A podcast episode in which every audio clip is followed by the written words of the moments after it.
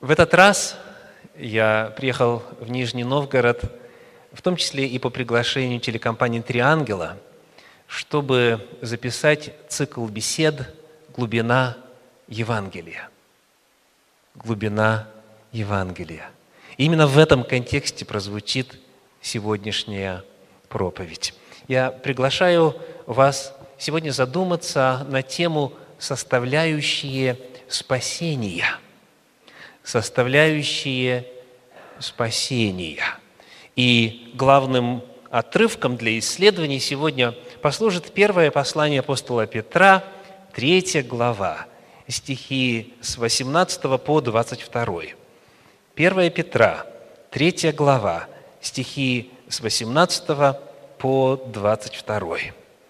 «Потому что и Христос, чтобы привести нас к Богу, однажды пострадал за грехи наши, праведник за неправедных, быв умершлен по плоти, но ожив духом, которым он и находящимся в темнице духом сошед проповедал, некогда непокорным, ожидавшему их Божью долготерпению во дни Ноя, во время строения ковчега, в котором немногие, то есть восемь душ, спаслись от воды» так и нас ныне, подобное сему образу крещения, не плотской нечистоты о мытии, но обещание Богу доброй совести спасает.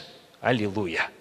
Спасает воскресением Иисуса Христа, который, вошед на небо, пребывает одесную Бога, и которому покорились ангелы и власти и силы. Аминь.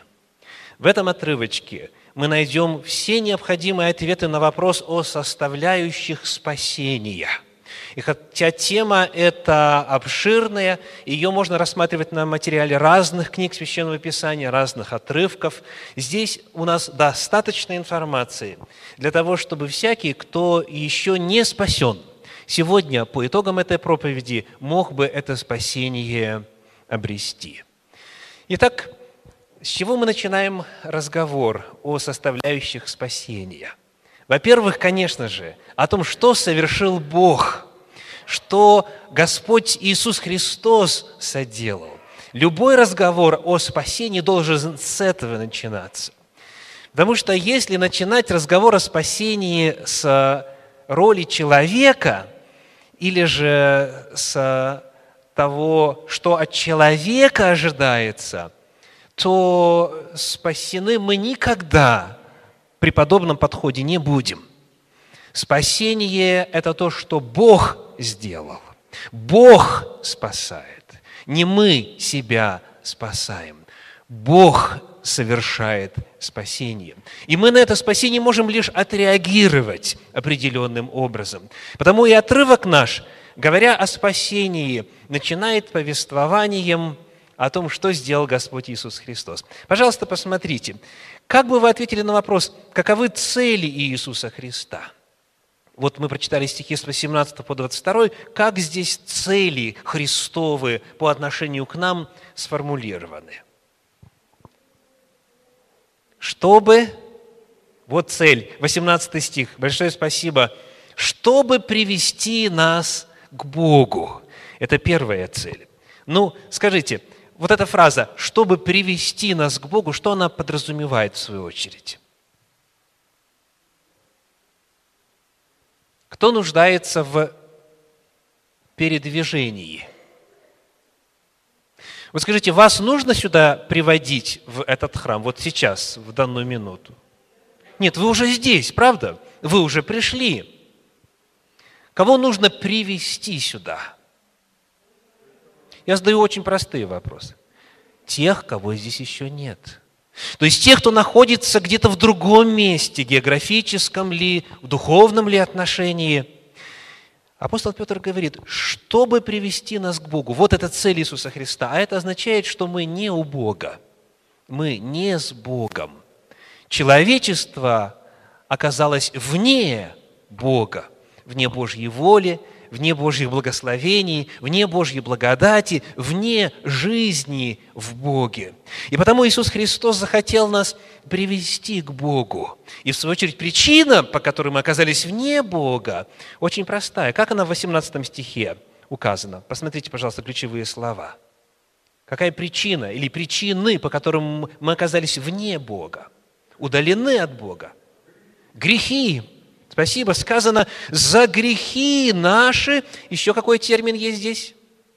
Нас описывающий неправедные. Да? Он, сказано, праведник за неправедных.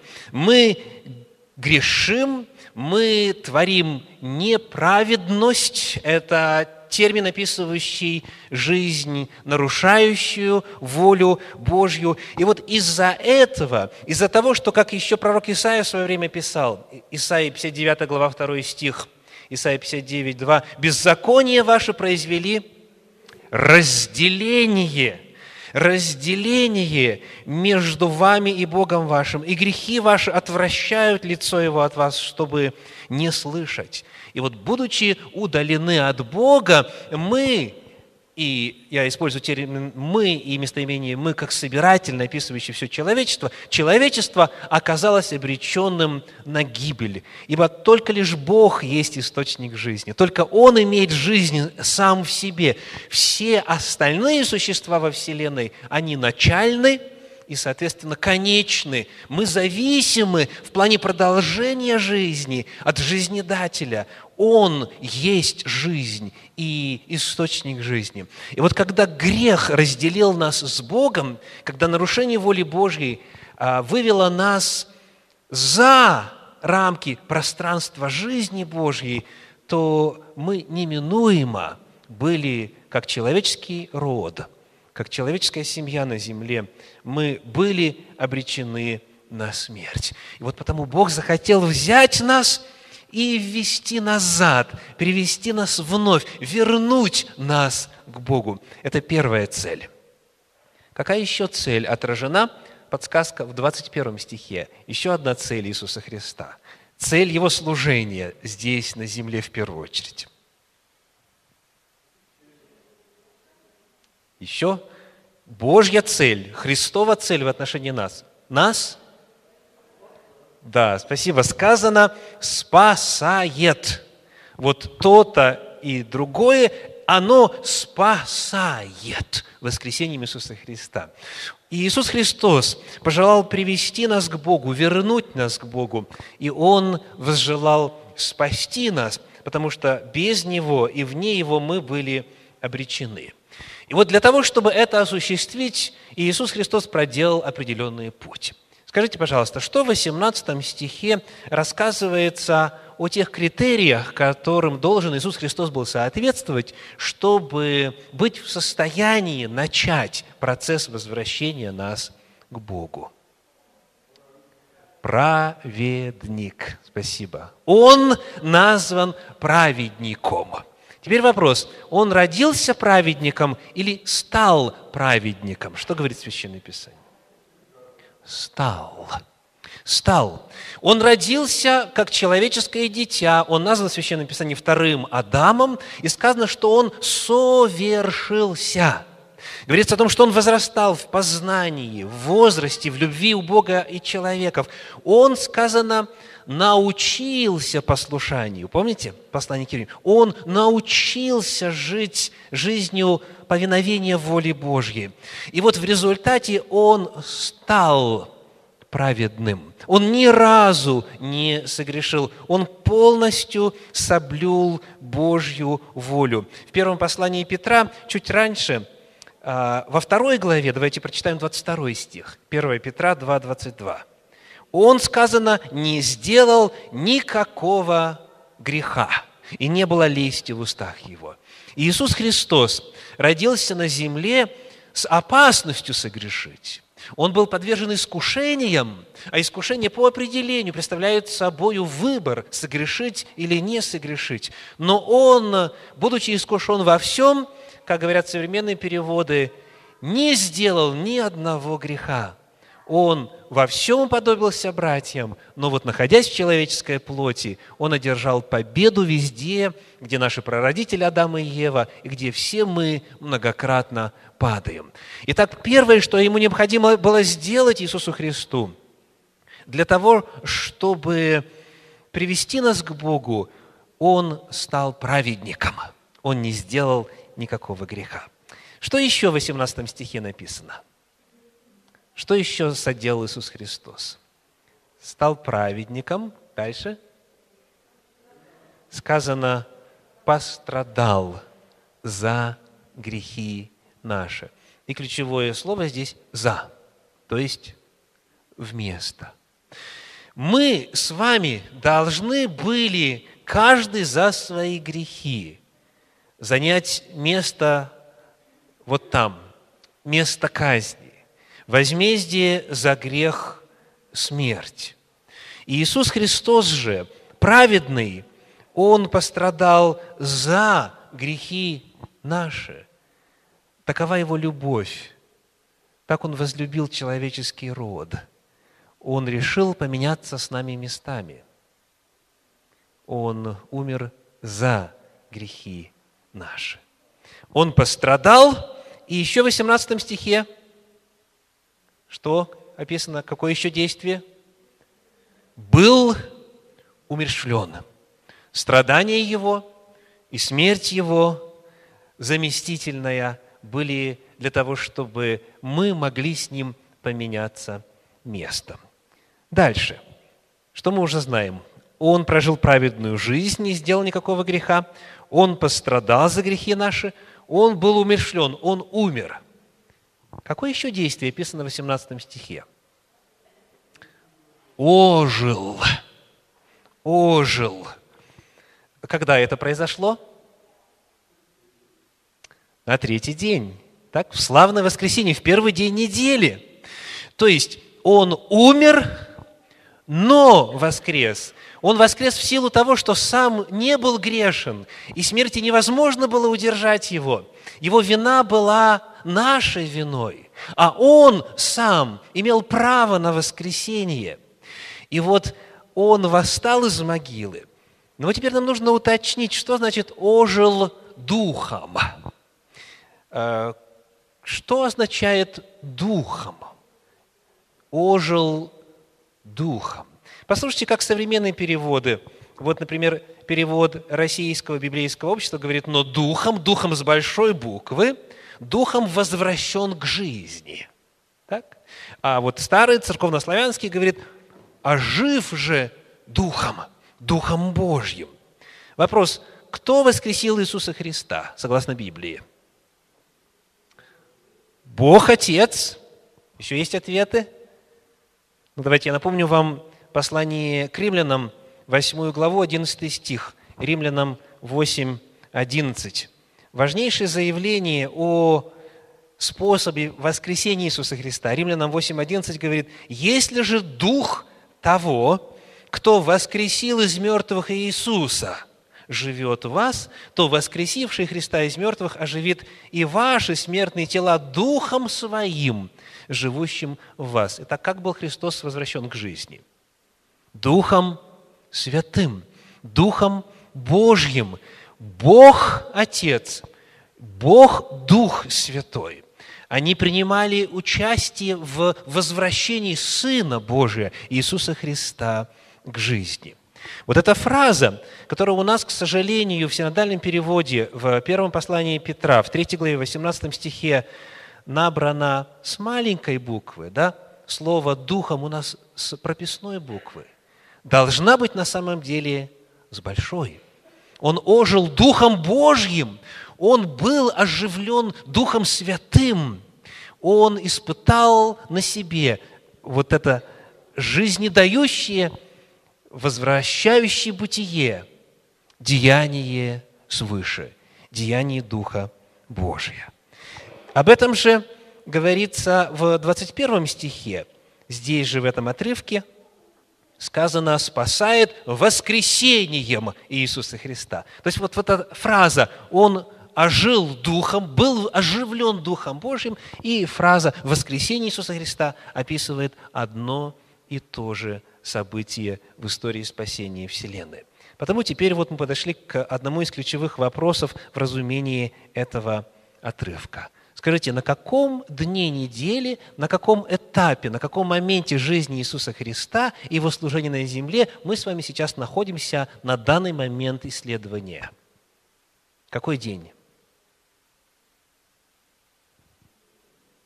Иисус Христос умер, когда? В пятницу. И был воскрешен, когда? В воскресенье, в первый день недели, на третий день. Подчеркиваю, что в конце 18 стиха мы находимся уже за могилой. Мы находимся за пределами царства мертвых. Конец 18 стиха повествует о том времени, когда из мертвых Иисус Христос был возвращен к жизни, был воскрешен.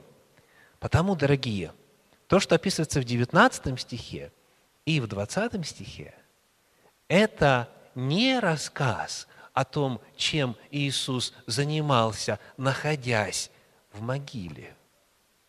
Это не рассказ о том, что имело место между пятницей и воскресением. Эти дни вмещены в рамки 18 стиха. Вся жизнь Христова от Его рождения до Его смерти и до Его воскресения описана в 18 стихе. Он праведник, Он умер, перед этим пострадал, но Он был оживлен Духом. Ничего ни в 19, ни в 20 стихе не повествуется о времени, когда Иисус был мертв. Согласны? Он оживлен. Он жив. И вот теперь мы готовы с вами пойти дальше. 19 стих. «Которым Он, и находящимся в темнице духом сошед проповедал, некогда непокорным, ожидавшему их Божию долготерпению в дни Ноя, во время строения ковчега, в котором немногие, то есть восемь душ, спаслись от воды». Первое, что я хотел бы уточнить здесь, в синодальном переводе, это глаголы «сойдя» в 19 стихе или «сошед» и глагол «восшед» в 22 стихе. Значит, когда у нас написано, которым он сошед или сойдя, какое действие описывается в самом русском слове, в глаголе?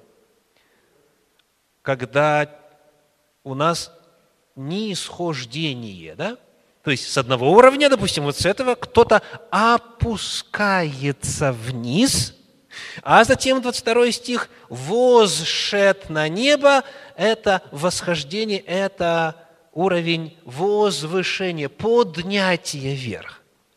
Потому создается впечатление при чтении синдального перевода, что Иисус Христос во время своей смерти куда-то вниз спускался. Чем же суть уточнения? Дело в том, что в оригинале здесь используется древнегреческий глагол «пореумай». «Пореумай». И он используется и в 19 стихе, где в синодальном переводе переведен словом «сойдя», и в 22 стихе, где в синодальном переводе переведено словом «восшед». То есть, как будто бы и спустился, и поднялся, а в оригинале один глагол. Но теперь вот к тем из вас, кто изучал греческий. Пожалуйста, помогите всему собранию – как в греческом спускаться и как в греческом подниматься. Аллилуйя! Спасибо. Спасибо. Катабайно значит идти вниз. Так? Анабайно значит подниматься, восходить. Дорогие, эти слова здесь не используются – Петр их не использует, потому что он не о перемещении вниз или вверх говорит. Вот это чрезвычайно важно. Их надо было бы переводить грамотно. Пореумой означает преодолевать расстояние, приближаться, да? покрывать какое-то расстояние, какую-то дистанцию, но это перемещение не означает в самом глаголе, не несет идеи а, того, чтобы спускаться вниз или подниматься вверх. И мы сейчас увидим, почему это важно. Мы увидим, почему это важно. Уточнили перевод. Теперь следующий вопрос. По тексту, если вот читать с 18 по 20 стих, скажите, кто осуществлял проповедь, которая здесь упоминается? Кто осуществлял проповедь? Кто проповедовал? Так, Христос проповедовал. Вы согласны? Но давайте уточним, кто проповедовал. Вот по тексту. Открыт у вас отрывочек, да?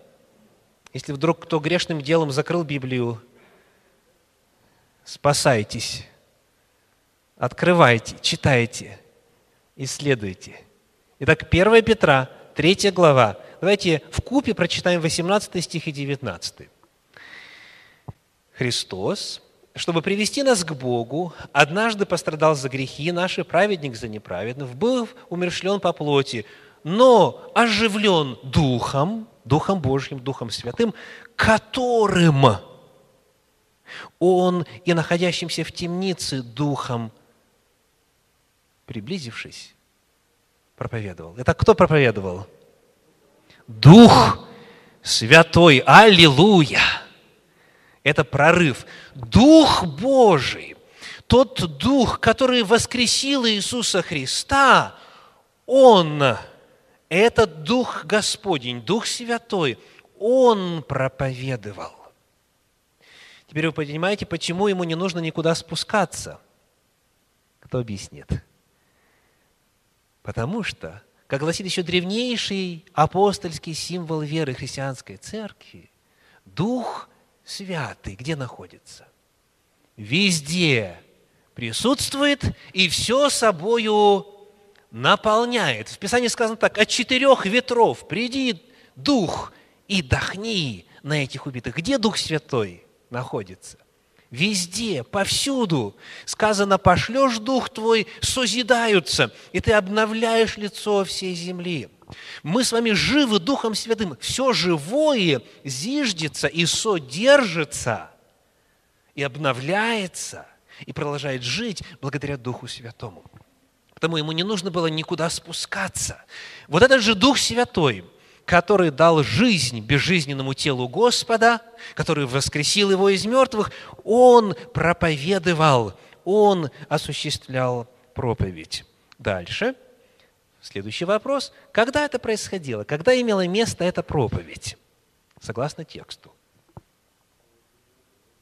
Во времена Ноя, 20 стих говорит, что проповедь происходила некогда непокорным, ожидавшему их Божию долготерпению во дни Ноя во время строения ковчега. Проповедь, о которой говорит здесь апостол Петр, это не проповедь во время пребывания Христа в могиле.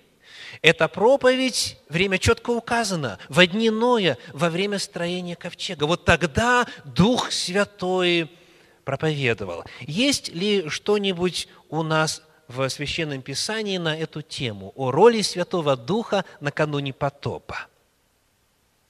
Давайте вспомним. Первый отрывочек – это книга Бытие, 6 глава, 3 стих.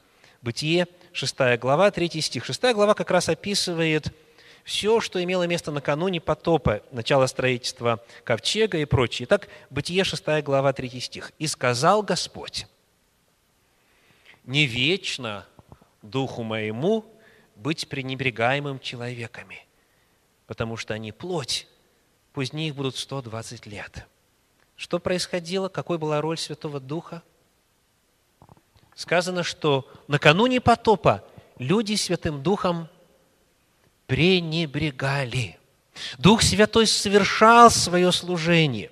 Согласно тому, что открыл нам Иисус Христос, каковы главные – задачи и цели Святого Духа. Он, придя, Евангелие от Иоанна, что сделает? Обличит мир о грехе. Дух Святой – это Божий голос в сознании каждого человека.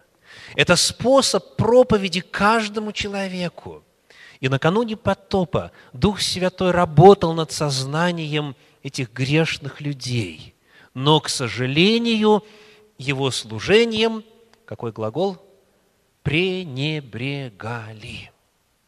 И Господь сказал, не вечно Духу моему быть пренебрегаемым. Помимо работы Духа Святого непосредственно над сознанием допотопной цивилизации, как пишет нам второе послание апостола Петра, 2 глава, 5 стих, 2 Петра, 2 глава, 5 стих,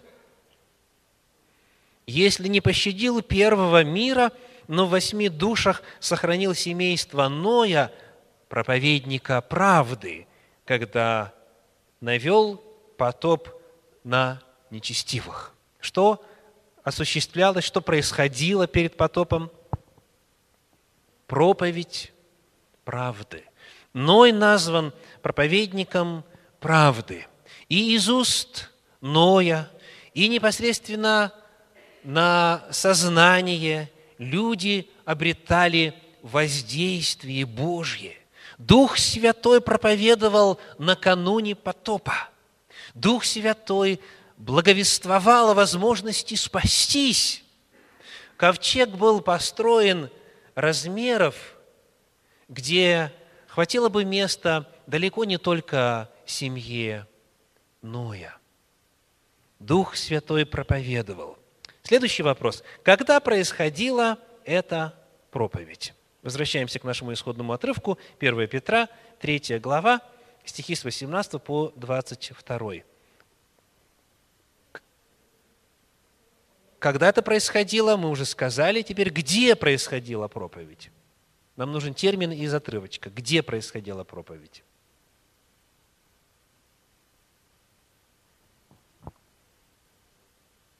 Где? Спасибо. По тексту. В темнице. Нашли? В 19 стихе. Сказано, которым он, то есть Дух Святой, находящимся в темнице, духом сошед, проповедовал. Где происходила проповедь? В темнице. А как же это понимать? Мы выяснили, что речь идет об эпохе накануне потопа. Как это совместить заявление о проповеди жителям допотопного мира и использованием термина «темница». Вот что оказывается – в оригинале здесь, в греческом, используется термин «фюлаке». «Фюлаке». Хочу показать вам хотя бы один из отрывочков, где этот термин используется. Это у нас книга Откровения, 18 глава, 2 стих. Откровение 18, 2. Написано. «И воскликнул он сильно, громким голосом, говоря, «Пал, пал Вавилон, великая блудница, сделался жилищем бесов и пристанищем всякому нечистому духу, пристанищем всякой нечистой и отвратительной птицы, ибо яростным вином блудодеяния своего она напоила все народы». Кто найдет здесь, кто угадает, кто отождествит перевод термина «филаке» – «темница». Дважды этот термин используется во втором стихе. Какими словами этот термин переведен в синодальном переводе. Пристанище. Пристанище. Сказано, что земля накануне второго пришествия Иисуса Христа. Вот в этом псевдорелигиозном смешении, которое названо термином «Вавилон», это вот то общество, где сказано, мера беззакония дошла до неба. Откровение 18 глава, Пятый стих говорит, «Ибо грехи ее дошли до неба, и Бог воспомянул неправды ее, и потом пришло время суд учинить над Вавилоном». Так вот, люди, живущие на земле, накануне второго пришествия Иисуса Христа, накануне наказания нечестивым, описаны термином, который переведен так.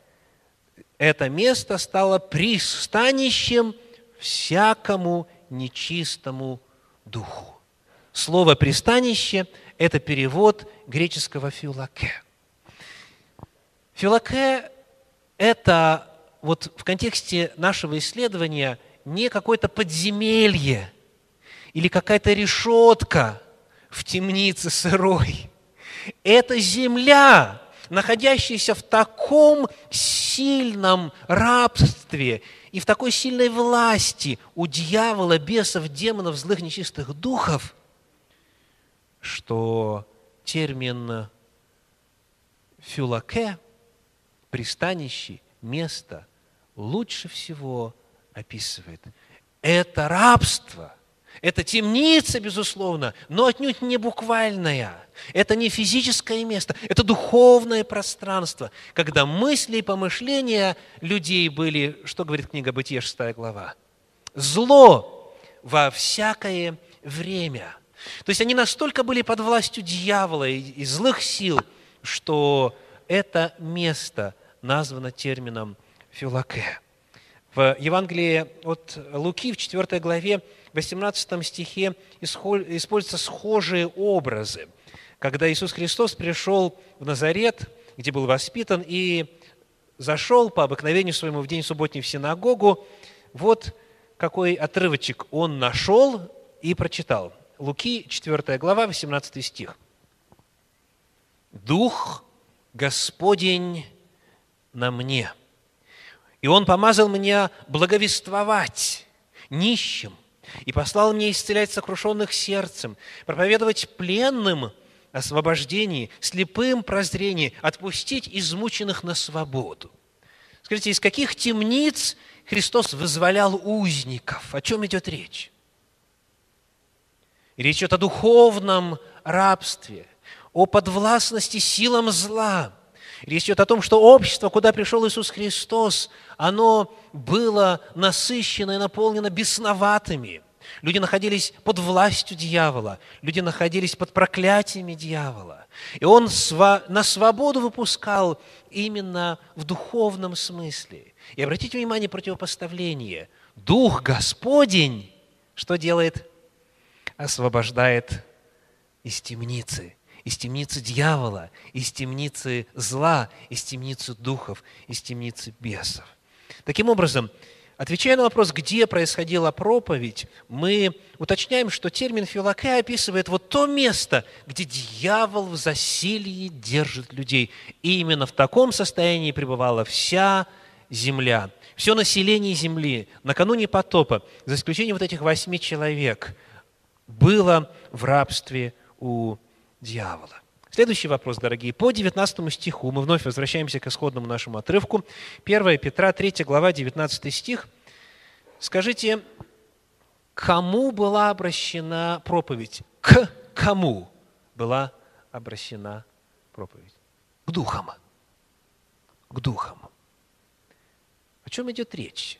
Ведь смотрите, какая получается на первый взгляд несуразица. Он проповедовал духом, а спаслись души. Так текст говорит. Итак, он проповедовал духом, а потом 20 стих, в котором немногие, то есть 8 душ спаслось от воды. Логично было бы, что он духом проповедовал и духов спас. А что означает, что он 8 душ спас? Надо ли полагать, что имеется в виду какая-то бестелесная субстанция, отделенная от тела? Что это за 8 душ? Что это за явление? Это люди, согласны? Это люди. Термин «душа» таким образом здесь используется для обозначения всего человека. И это довольно распространенный подход в Священном Писании. А вот термин «дух» что описывает? Давайте вспомним, например, отрывочек из послания апостола Павла к римлянам, 8 главы, 16 стих, римлянам 8, 16. Сказано, «Сей самый Дух, ну, чтобы нам было еще благостнее, я прочитаю чуть раньше. Начиная с 14 стиха. Римлянам 8 глава, стихи с 14 по 16. «Ибо все, водимые Духом Божьим, суть сыны Божии, потому что вы не приняли духа рабства, чтобы опять жить в страхе». Узнаете тему? Дух рабства. Это дух дьявола. Это демон, это бес, злые нечистые духи – Вы не приняли духа рабства, чтобы опять жить в страхе, но приняли духа усыновления, которым взываем Авва, Отче, сей самый дух свидетельствует духу нашему, что мы дети Божии. Когда Дух Божий работает над человеком, чтобы его из духовного рабства вывести на духовную свободу и дать ему спасение, какому вот составляющему, какой части человеческого естества Дух Святой обращается? К Духу человеческому. Да. Сей самый Дух, Дух Божий, свидетельствует Духу нашему. Дух человеческий, что-то такое нам нет сейчас времени изъяснять, но вот это та составляющая человеческого естества, на которую воздействует Дух Святой и которую возрождает. И от возрождения которое начинается затем возрождение всех остальных составляющих человеческого естества.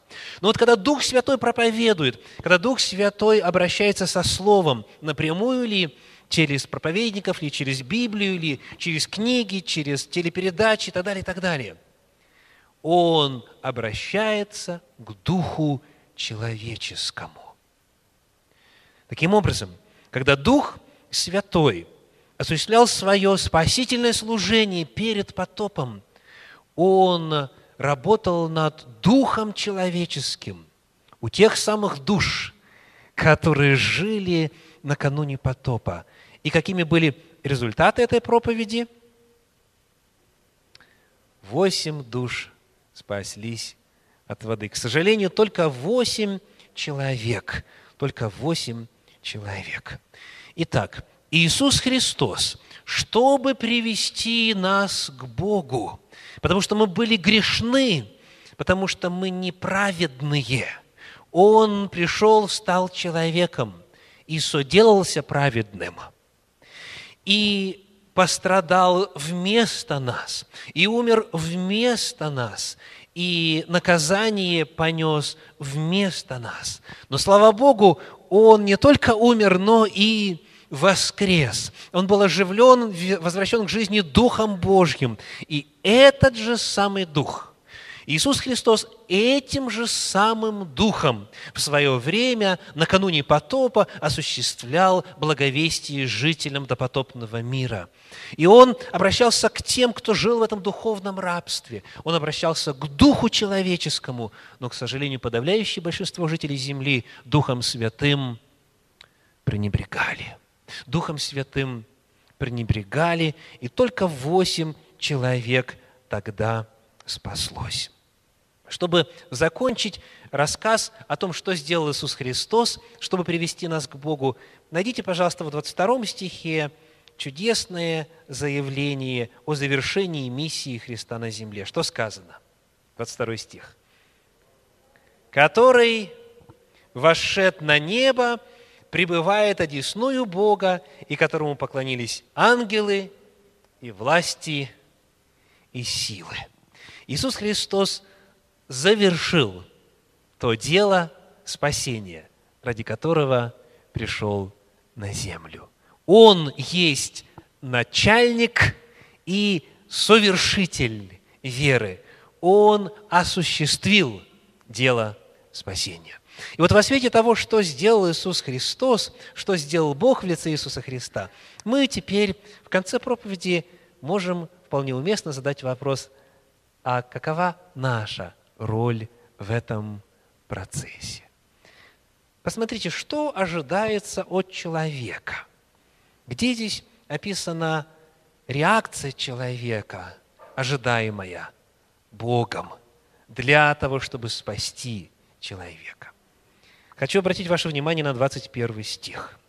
На 21 стих. Написано, «Так и нас ныне, так и нас ныне, подобное всему образу крещение. Какому образу крещение подобно? Чему крещение подобно? Тому, что только что было упомянуто. Восемь человек хотя и находились в этой водной стихии, представьте себе, да, всемирный океан, вся поверхность земля, не только две трети, но полностью все покрылось водами. И вот там этот маленький кораблик в масштабах нашей планеты, вот носим ветрами, волнами, вот они были в воде, эти восемь душ. И они в этой воде обрели спасение. Восемь душ, благодаря голосу Духа Святого, благодаря проповеди, они спаслись. Они спаслись. Так и мы ныне, говорит Петр, подобное сему образу осуществляем в своем духовном опыте. То есть образность здесь заключается в следующем. То, что имело место накануне потопа, повторяется. Дух Святой проповедует миру – тем, кто находится в духовной темнице, и лично, и через своих вестников, и через Священное Писание, и те, кто принимает этот голос, кто откликается на Божий призыв, они могут обрести спасение. Вот как те, кто вошел в ковчег, были спасены, так и нас ныне, подобное сему образу, явление спасает. Те, кто откликается на этот проповедь, обретают спасение.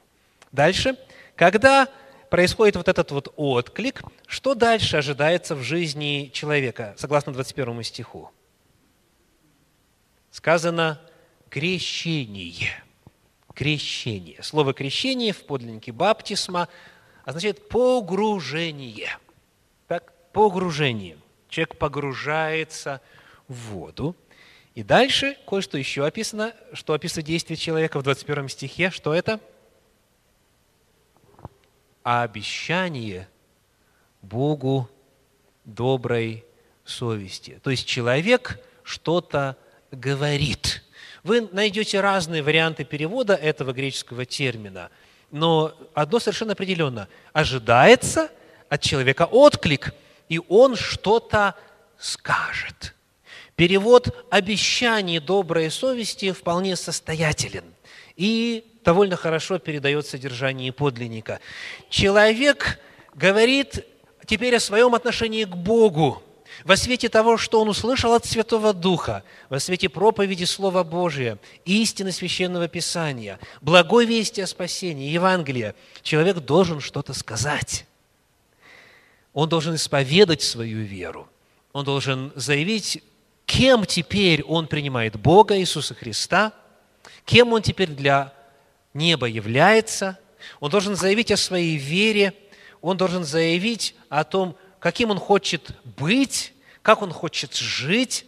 Он должен сделать вот это очень важное заявление. Скажите, слова, обещание, много ли значит? Вспоминаю одну крылатую фразу – «Я царь», говорит человечек. Я дал слово, я его и заберу назад.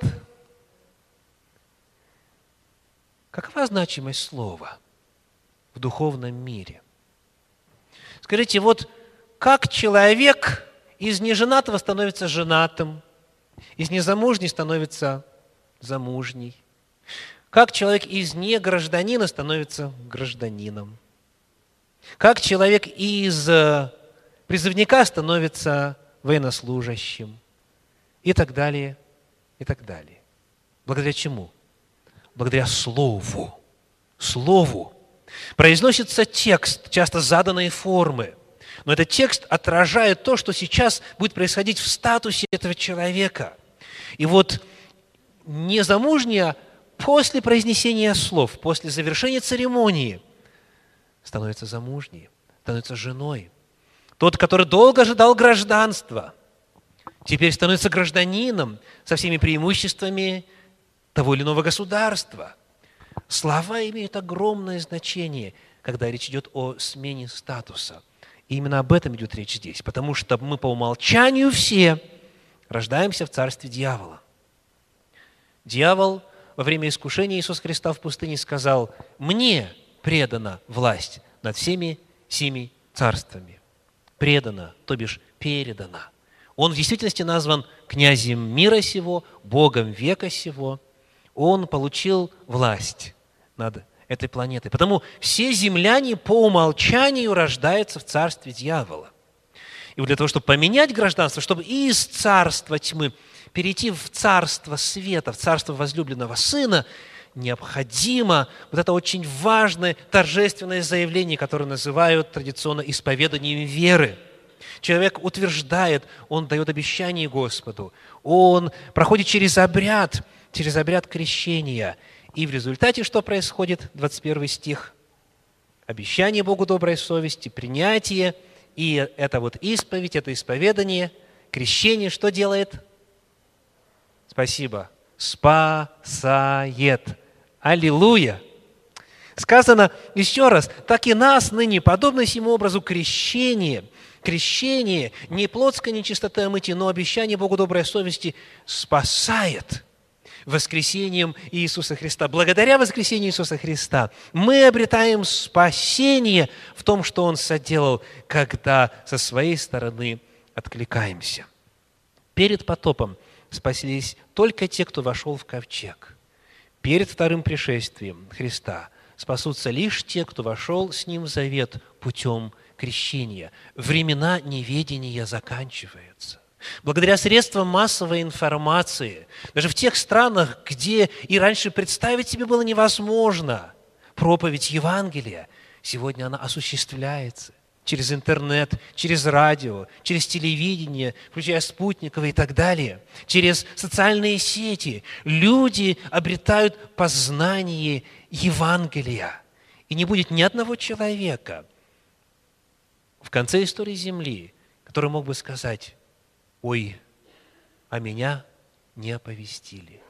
Ибо проповедано будет Евангелие Царствия во свидетельство всем народам, и тогда – придет конец. Мы живем с вами в эпоху, которая связана с эпохой накануне потопа. Как первый мир был потоплен водою, так второй мир будет уничтожен огнем. Как было во дни Ноя, так будет перед пришествием Сына Человеческого. Дух Святой сегодня служит. Он обличает, Он призывает, Он любовь Божью изливает в сердца наши. Римлянам Послание апостола Павла, 5 глава. «Любовь Божья излилась в сердца наших Духом Святым, данным нам». И потому ключевой вопрос. Подвиг Иисуса Христа состоялся. Чтобы привести нас к Богу и спасти, вот они, составляющие спасения. Чтобы привести нас к Богу и спасти, Иисус Христос прожил праведную жизнь, пострадал, умер заместительной смертью, воскрес – и вернулся к Небесному Отцу. Наш отклик – откликнуться на голос Святого Духа, дать Богу обет доброй совести, войти с Ним в завет путем водного крещения. И в этот момент человек обретает спасение.